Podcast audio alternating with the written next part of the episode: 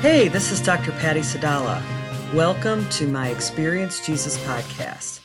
In this identity episode, we will address the great exchange that happens at the point of salvation and clarify what is included in your inheritance as a child of the King of Kings.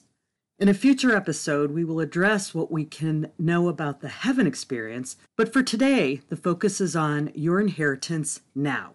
Do you remember the moment that the Lord Jesus Christ pierced your heart? Think back on the day of your salvation. Remember the emotion, surrender, hope, and excitement of it.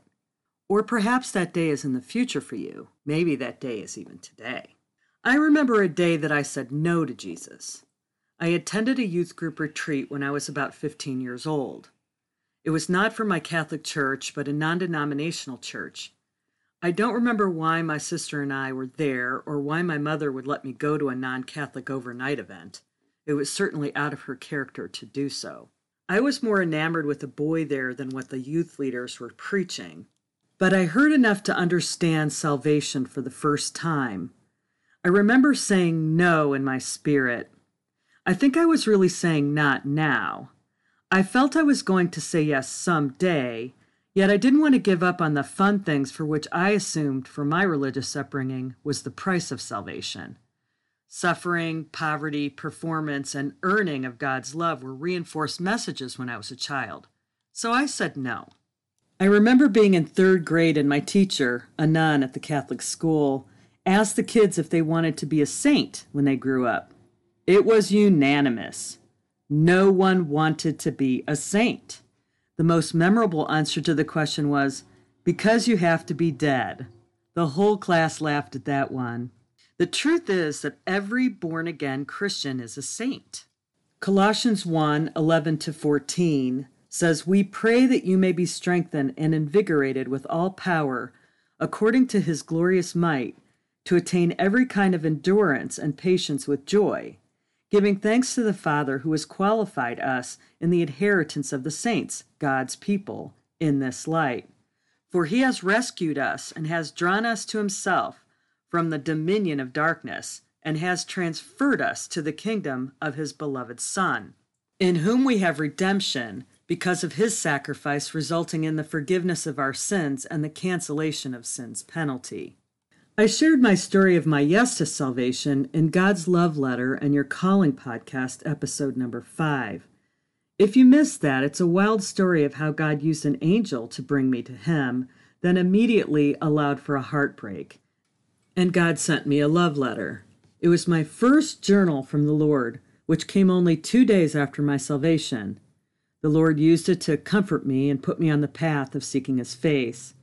I'd lost that letter for 24 years until God brought it back to me and I could share it in my books. God continued to use it to change my life in ever peeling onion layers to this day. Since then, I have experienced a slow and steady growth seasons of backsliding, and then skyrocketing faith once I learned how to connect with God's realness. These truths are what I write about in all my books and teach in all my classes. It all begins with your yes. Why did Jesus come and die for us? God created the universe and everyone in it so that he could have direct communion with us. Everything God does is motivated by this love. The Lord walked with Adam and Eve in the cool of the day and fellowship with them face to face. All was well. But when Adam and Eve sinned for the first time, it created a problem God needed to solve. There were seemingly contradictory truths at odds with each other. God's holiness said that he could not come near sin, and death was the penalty for sin. See Romans 6:23. God's righteousness means that the penalty must be paid. See Romans 8 1. God's mercy says that we cannot pay the price on our own. God's love and grace says, I'll come to earth and pay it myself. See John 15 13. Jesus came as a humble servant to live a perfect life, so he could show us the way to live righteously. Jesus died and rose to eternal life as the solution to those contradictory truths. Why was Jesus the only possible Savior? When I was a kid, I thought Christ was Jesus' last name. In my world, people had two names, the first name and the last name. In Bible times, people and things were named for identifiable experiences. The word Christos, or Christ, means the one, anointed, the deliverer, the savior, the Messiah. John 3:16 says, "For God so loved the world that he gave his only begotten son that whoever believed in him will not perish but have eternal life." In the Strong's Concordance, the term only begotten is monogenes. It means unique, properly the one and only, one of its kind, no other. Jesus was 100% God and 100% man. In our math, that doesn't make sense, but it's not our math that matters. As we have already learned, Jesus was present at the very creation of the universe, is in all and in all. Jesus shows up pre incarnate as the angel of the Lord 23 times in the Bible. The name Son of God was part of Jesus' identity. Jesus was the only one in history that could have fulfilled the now known 353 biblical prophecies about the Messiah that were foretold in the Old Testament and confirmed in the New Testament. Thanks to the biblical research done by Henry Parry Liddon in the 1700s, and continued and captured for you by the According to the Scriptures biblical scholars, you can check them out yourself. I have a link below in my pattyej.podbean.com website. Inspired by Liddon's work, Professor of Mathematics Dr. Peter Stoner wrote a book called Science Speaks Scientific Proof of the Accuracy of Prophecy in the Bible in 1969. Dr. Stoner identified that Jesus fulfilled 24 prophecies in the last 24 hours of his life. He did a mathematical calculation of the likelihood of one person fulfilling just eight of those prophecies. To understand the magnitude of the reality of just eight prophecies being fulfilled by one person, Dr. Stoner gave this illustration Cover the entire state of Texas 268,820 square miles with silver dollars up to two feet in depth. The total number of silver dollars needed to do that would be 10 to the 17th power. Next, mark one silver dollar so it could be easily identified. Put it back, thoroughly stir all the silver dollars all over the state. Finally, blindfold someone and tell them they can travel anywhere they want in the state of Texas, but they must pick up only one silver dollar. The chance of finding that one marked silver dollar in two feet deep pile covering the entire state of Texas would be the same statistical chance for only eight prophecies coming from one man. When I was writing about this in my first book, Clips That Move Mountains, now in its second edition, I found this incredible film clip from Echoing Praise Ministry that still says it better than I could in my own words. See the link below to that video and all the other references I'm talk about on this podcast at the pattyej.podbean.com site. One of the things that I found so interesting about these prophecies was the specificity of them. They were not generalized statements that could have been said about anyone. Since Dr. Stoner did the math based on only eight prophecies, let's look at eight very specific fulfilled prophecies from Jesus' life. Sold for 30 pieces of silver, forecasted, Zechariah 11:12, fulfilled in Matthew 26, 14 to 15. His hands and feet were pierced, forecast Psalm 22, 16, and fulfilled in Luke 23 to 33 and John 20, 25 and 27. And by the way, crucifixion was not even invented when David wrote Psalm 22. His garments were divided and lots cast for them, forecasted Psalm 22:18 and fulfilled John 19:24. His side was pierced, forecasted Zechariah 11:1, 12:10 and 12 and fulfilled in John 19 34 and 37. Buried in a rich man's tomb, forecast in uh, Isaiah 53 9, and fulfilled in Matthew 27 57 to 60. Born in Bethlehem, forecasted in Micah 5 2, and fulfilled in Matthew 2 1. Born of a virgin, forecast Isaiah 7 14, and fulfilled in Matthew 1 18. And resurrected from the dead, forecast in Psalm 16 10 to 11 and 49 and 15, and fulfilled in Mark 16 6. Even more remarkably, some of these prophetic messages were between 400 and 1500 years before Jesus was even born. Jesus' preferred name for himself was the Son of Man. This is because Jesus chose to lay aside his deity and truly live tuned entirely to the Heavenly Father by the power of the Holy Spirit. He did this to show us how to do it. This is the truth of our capability when the Holy Spirit comes to dwell in us. What does salvation include now? Most people limit the word saved to avoiding the eternal destination of hell and damnation. This is believing salvation is limited to the next life. Heaven is only part of what salvation means. It is for here and now, too. The Greek word sozo means to save in the original Bible transcripts includes rescue, deliver from danger, heal, to restore, to make well.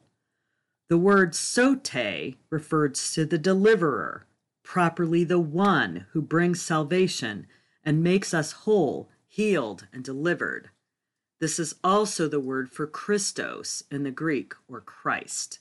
When you accept Jesus Christ as your Savior, you have eternal life. That means you are healed, delivered, and restored now.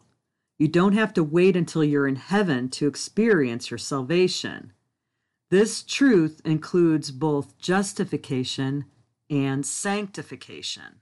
Justification is your positioning in Christ.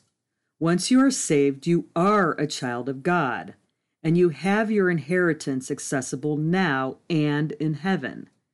It's like you're at the right train station and have a ticket to the right train. Many think that this ticket gets redeemed when you die, People imagine meeting St. Peter at the gates of heaven and handing them their ticket. Then he lets them into heaven where they can finally enjoy peace and happiness.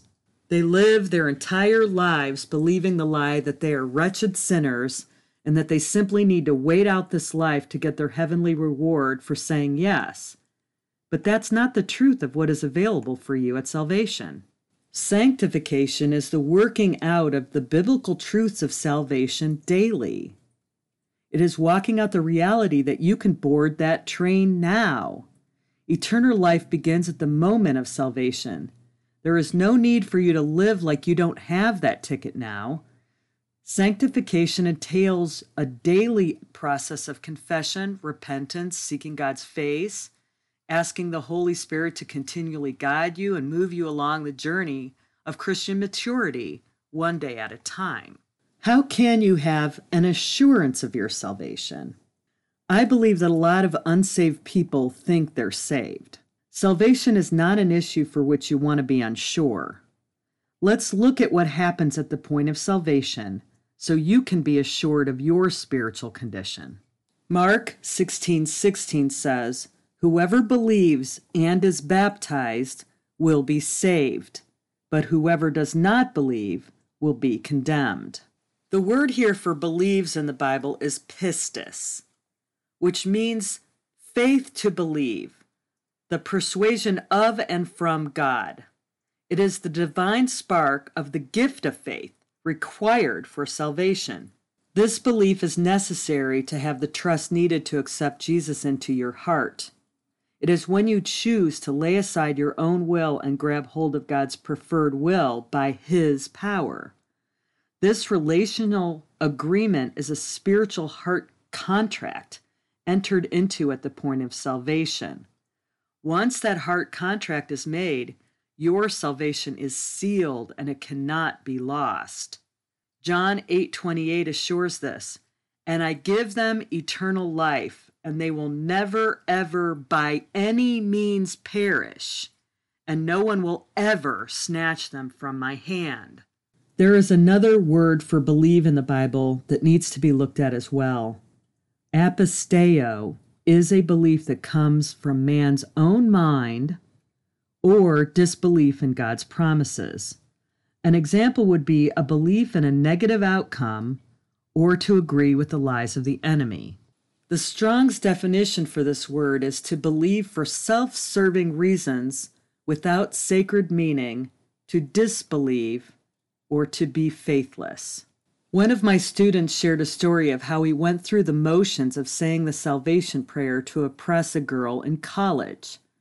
His motivation was to continue dating her and not because he genuinely believed in Christ. This action did not secure his salvation. Many years later, he did have his real salvation encounter with the Lord and gave his heart entirely to God. So, just reciting the words of a salvation prayer without proper heart posture does not lead to salvation. Let's address the word baptize in Mark 16 16.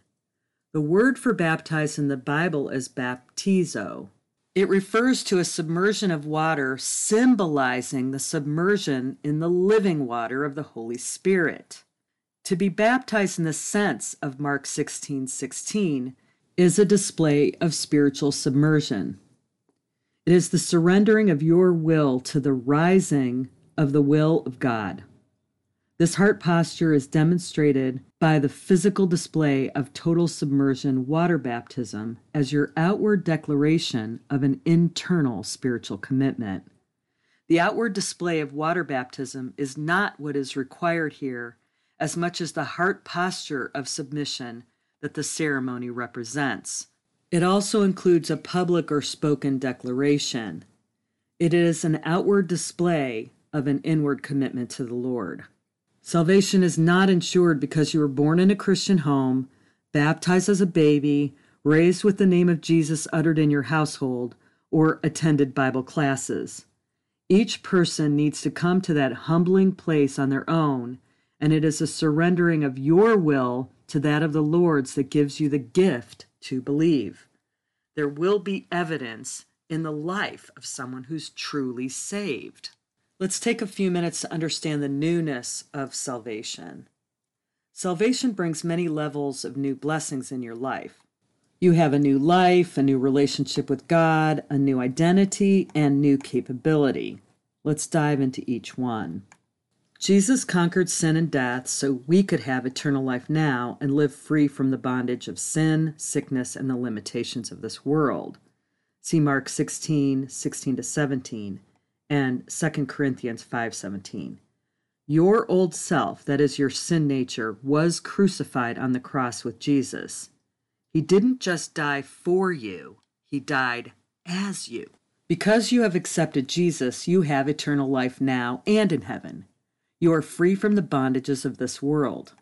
You no longer have to accept illness or struggles as insurmountable challenges in your life. We've already learned that part of the definition of salvation or sozo includes healing. And in episode six, How God Heals and How to Receive God's Healing, you learn that God's healing is physical, mental, emotional, and spiritual. There is a connection between your life now and your life in heaven. Your heavenly accommodations will depend on how much you practice the truths of your salvation while you're still on earth. Walking in alignment with the Lord, living out your freedom, healing, and victory, and bearing much fruit for the kingdom will prove advantageous in your heavenly eternity. It is important to understand that this life is comparably like a single grain of sand on the shores of the entire world. You need to understand that you have a new wineskin. Mark 2:22 says no one puts new wine in an old wineskin. Otherwise the fermenting wine will expand and burst the skins and the wine is lost as well as the wineskin. But new wine must be put into new wineskins. I asked the Lord to explain this parable of the new wine and wineskins. And Jesus said the inside of an old wineskin could not be seen Wine leaves behind a fermented residue as the wine ages. After the bottle has been open for a few days, the wine begins to ferment and turn sour many days after being opened.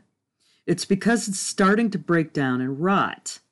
New wine poured into an old wineskin that has old rotting cells makes the wine rotten. Molecules expand and burst the old wineskin. The new wineskin represents the new man, healed and untainted. The new wine stands for the truth of my presence, my grace that comes with salvation, the Holy Spirit and fullness in your heart. When the believer agrees with the truth that they are free to live without the barriers or hindrances of the old sin nature, their heart is a new wineskin. You have a new relationship. Jesus bought you direct access to the Father. Before salvation, you and God were separate entities. Even though God created you to always be able to hear Him because you have the eyes and ears of your heart, and He was always there watching over you because of His omnipresence. When Adam and Eve sinned, that sin separated us from the Father. He could not come near us directly because He cannot come near sin. In the Old Testament days of the tabernacle, the Holy of Holies was the place where God's presence on earth resided. Only the high priest, once a year after major purification ceremonies, could go into that room to pray for God's atonement for the sins of the people. At the moment that Jesus died on the cross, there was an earthquake, and the veil covering the doorway of the Holy of Holies was ripped from top to bottom. Jesus had gained all believers direct access to the Father in that moment. We can come right into God's presence and connect with his mind, will, and emotion because when God looks at you, he sees Jesus' covering of perfection over you. See Hebrews 10 19 to 22. Jesus' finished work on the cross paid the penalty for Adam and Eve's original sin. Now we can go behind the curtain and have access to God directly we have the confidence to enter the holy places by the blood of Jesus, Hebrews 10:19. Jesus died and was resurrected not just to gain us access to heaven and wash away our sins, but to give us direct access to God. The divine transaction made at the cross allows us to commune with God anytime we want. This is the very reason I facilitate encounters so people know how to do that. Now let's look at what your new identity is all about. When you accept the gift of salvation, you become an adopted son or daughter of God.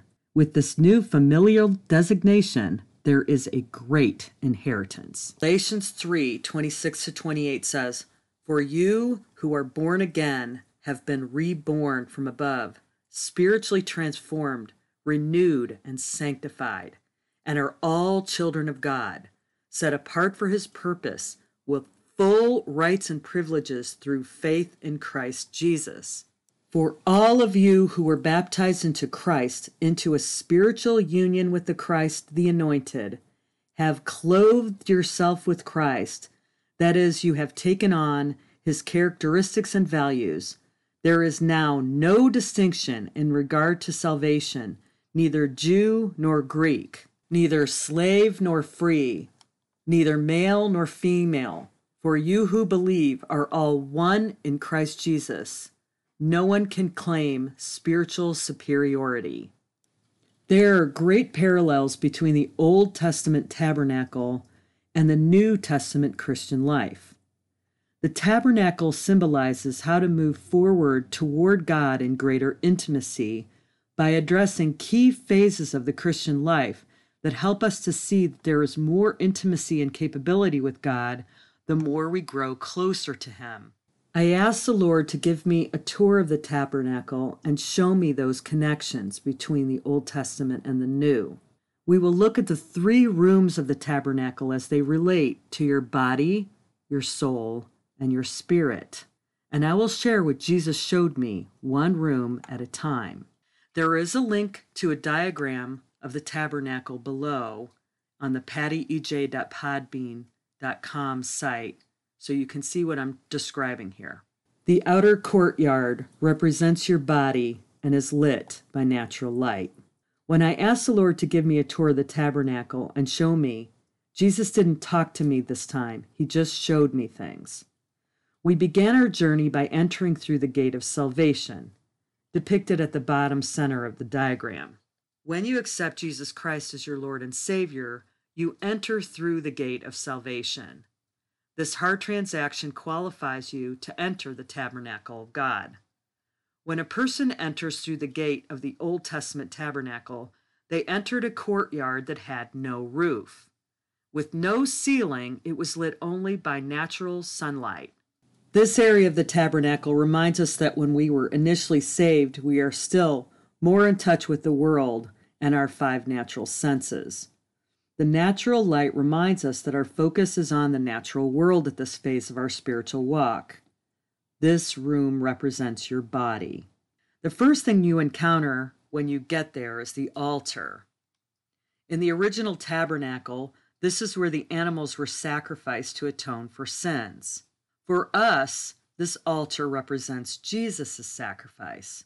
His blood was shed for our sins that as we approach the altar, the word tells us that we are to let our bodies be living sacrifices to the Lord, which means that we are to lay aside, sacrifice our own will in favor of God's will. It is a surrendering of your will and heart on the altar, dying to your selfish desires. This is what I experienced when Jesus and I entered the outer courtyard. There was a gate and a fence around the outer courtyard. Jesus took me by the hand and we walked through the gate.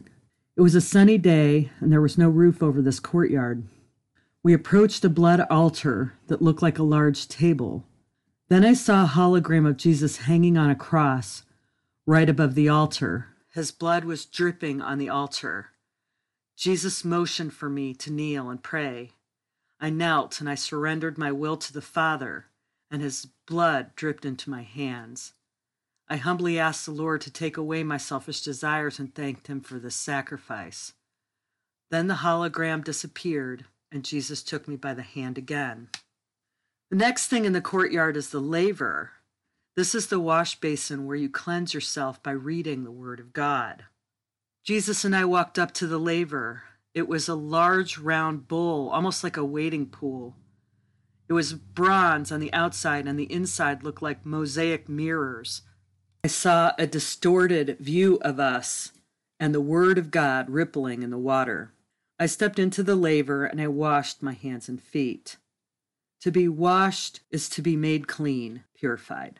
In this room, you're still in the outer courtyard, so this reading of the Word is a new experience for you. And you are still in the room representing your body, lit by natural light. So in this room, you tend to understand the Word of God with your head, not your heart. I feel as though the majority of Christians who are saved can be stuck in the outer courtyard, where they still look at their circumstances in the natural world. They don't quite understand the difference between living by the power of the indwelling Holy Spirit. They try to understand using only their natural minds. Sadly, most don't go deeper in their relationship with God than this. Led only by the natural light, People will fix their eyes on their worries, frustrations, and pain. They live as though they are sinners saved by grace and not victoriously empowered by the Holy Spirit. This type of Christian tends to struggle with sin, striving in their flesh. Many don't spend enough time reading the Word of God or concern themselves with obeying it, and many have attended only a holiday service in the last few years. They tend to pray only when they need something from God is that you? Do you want to have more? Keep moving through the tabernacle. The next room in the tabernacle is the holy place, representing your soul, lit by the illumination of God in your heart. This roof had a ceiling and was lit by the candles of a lampstand. This room represents how your soul initially connects with God. There are three things in this room the table of showbread, the lampstand, and the altar of incense. Then Jesus and I walked into the holy place. It had an animal skin ceiling over it. The walls of this room were purple and red, thick fabric. I looked up at the ceiling. The leather like fabric had a faint shape that looked like the image of Jesus from the Shroud of Turin. I pointed that out to Jesus and he smiled. He is my covering. To the right was the table of showbread, which had loaves of bread that people ate around a table. For us, this represents two things the fellowship of the body of Christ and the grinding down of your own will to that of the Lord's. At this phase of your Christian journey, you may be attending church regularly, learning from others, eating and drinking the word.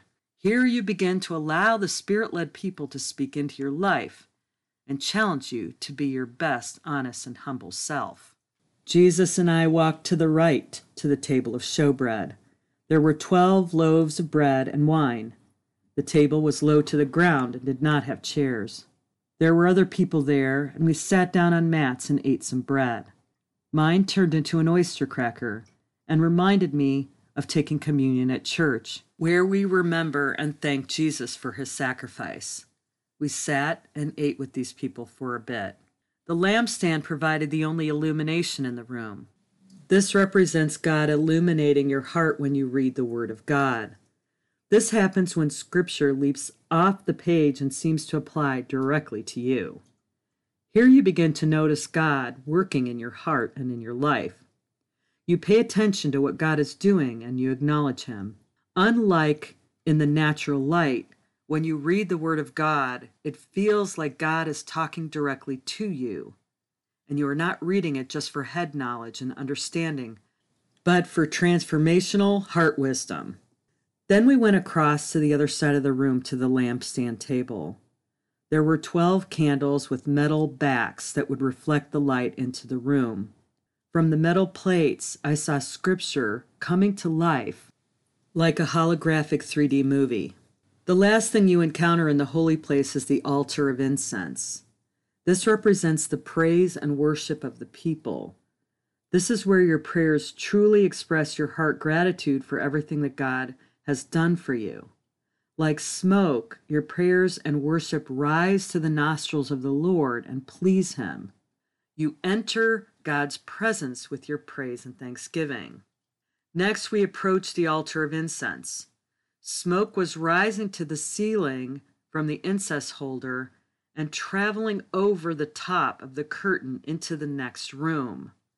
When I looked at the basin where the incense was burning, I saw people crying, praising, and raising their arms in prayer and worship to the Lord. If you are a person who hangs out mostly in the holy place, you are growing in your faith, spending time with people in the body of Christ, reading the Word of God, praying and worshiping. You should be noticing that you're changing and becoming more like Jesus in this place. My time in that room felt like a couple of decades of slow and steady spiritual growth. Many churches do a great job encouraging people to live in the holy place.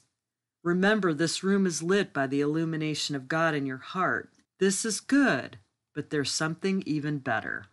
The third and final room in the tabernacle is the Holy of Holies. This is the room for your spirit connection, and it is lit by God's very presence. This is the room the Experience Jesus podcast is all about. We've already said that Jesus paid the price so that we could come into God's presence. But the divine transaction that's made at the cross allows for even more benefits. Let's look at what else is in this room so we know what that has to do with us. Directly behind the altar of incense, there was a thick curtain, more like a wall, separating us from the Holy of Holies. Jesus touched the curtain and it ripped from top to bottom. I could see only blackness behind the tear of that curtain. Then Jesus took me by the hand and we stepped into that room. He brought with him the brightest light. I saw the Ark of the Covenant toward the back of the Holy of Holies, and we approached it. The Holy of Holies was lit by the Shekinah glory, which is the visible majesty of God's divine presence. It manifested in the Holy of Holies as God's divine dwelling place in the Old Testament tabernacle. Now, God's dwelling place is in the hearts of believers. The presence of God lives inside of you. That's why this room represents your spirit. Your spirit united with the Spirit of God. The Ark of the Covenant was the only piece of furniture in that room. It was a coffin like box with a mercy seat, which was the lid or covering for the chest. Jesus is our mercy seat. When the Father looks at us, he sees Jesus' perfection covering us. This is the only reason we can be in his presence and have the encounters that you're learning how to do in this podcast. Inside the ark were three items. Each one is significant for us to understand. The first was a jar of manna, the second was Aaron's budding rod, and the third were the Ten Commandments given to Moses, scribed by the finger of God. Jesus and I approached the ark, which looked like an oversized casket. It was ornate, all gold, with two angels facing each other, outstretched wings covering the top of the lid. I saw the poles and the rings for people to carry it. With one finger, Jesus lifted the lid, and I saw a large clear jar filled with manna, which looked like little yellowish flake like chunks. Jar was just a bit smaller than a milk carton and had a fabric lid with a wax seal. Also in the ark was the Ten Commandments on a slate like rock. I couldn't read the language, but I was thinking how cool it was that they were written by the finger of God. I also saw Aaron's staff. It had the almond buds and flowers and almonds still on it. These items represent God's provision, His perfect will, and His power and authority. This is the room of the Spirit. When we encounter God in the Holy of Holies, we are in the spirit realm experiencing the direct presence of God. So, in this room, we need to remember that each of these items in the ark represent supernatural realities. Let's look at them one at a time. The jar of manna represents God's promise of supernatural provision. He is Jehovah Jireh, the God who provides. God fed manna of food from heaven to the Israelites in the wilderness for 40 years. God's provision is not limited by the laws of this natural world. So, why would we expect God to provide within the limiting boundaries of this natural world? Why would we pray low level natural prayers when our God owns everything and has everything we need beyond our understanding? So when you pray to Jehovah Jireh, don't limit God by your small prayers. You are in the Holy of Holies now. Believe Him for supernatural provision. The second item in the Ark of the Covenant was Aaron's budding rod.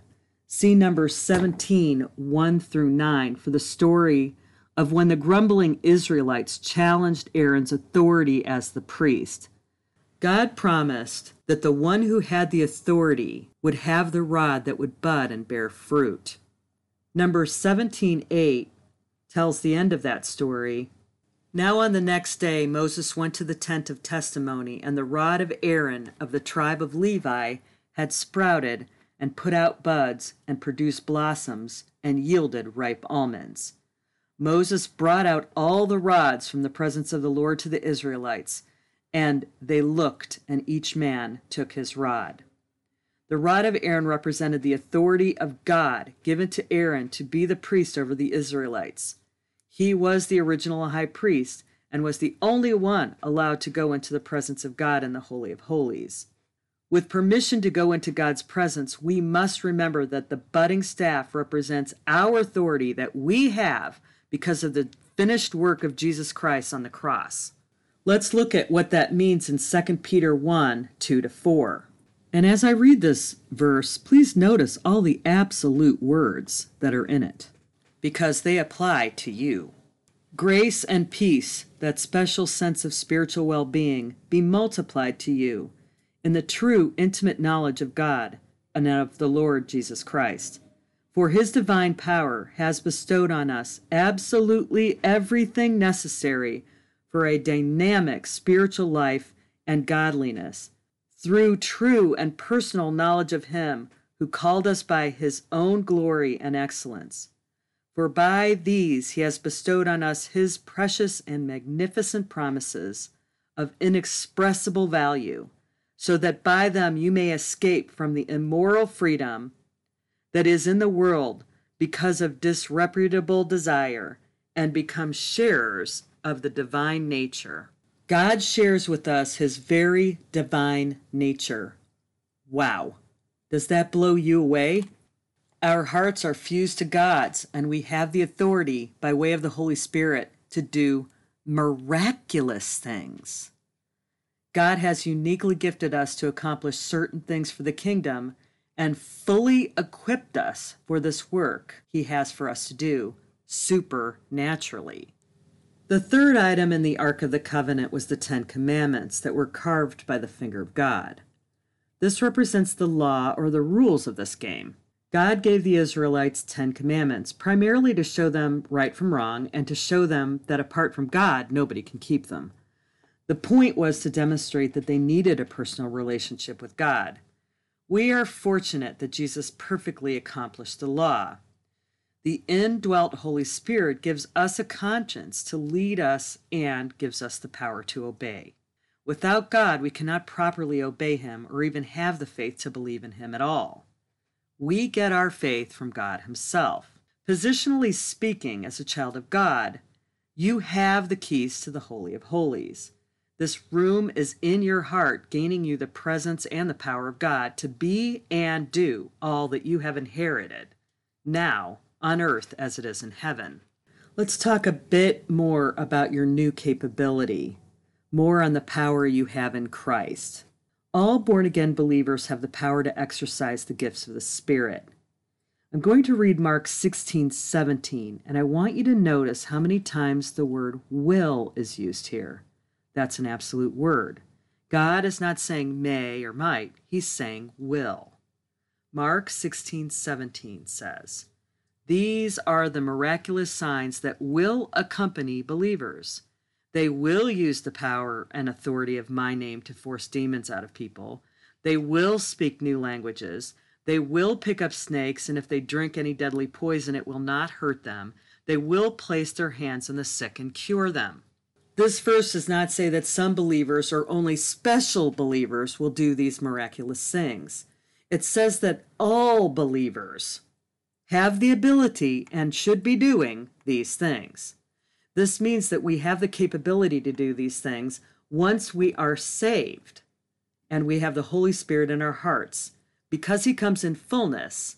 And as we grow in our spiritual maturity, He releases these capabilities so that we may exercise all of our gifts by his power and for his glory.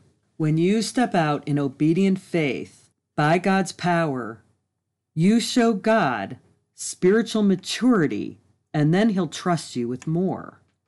The book of James is all about this truth. James is saying that you will know a true believer because they are releasing God's power.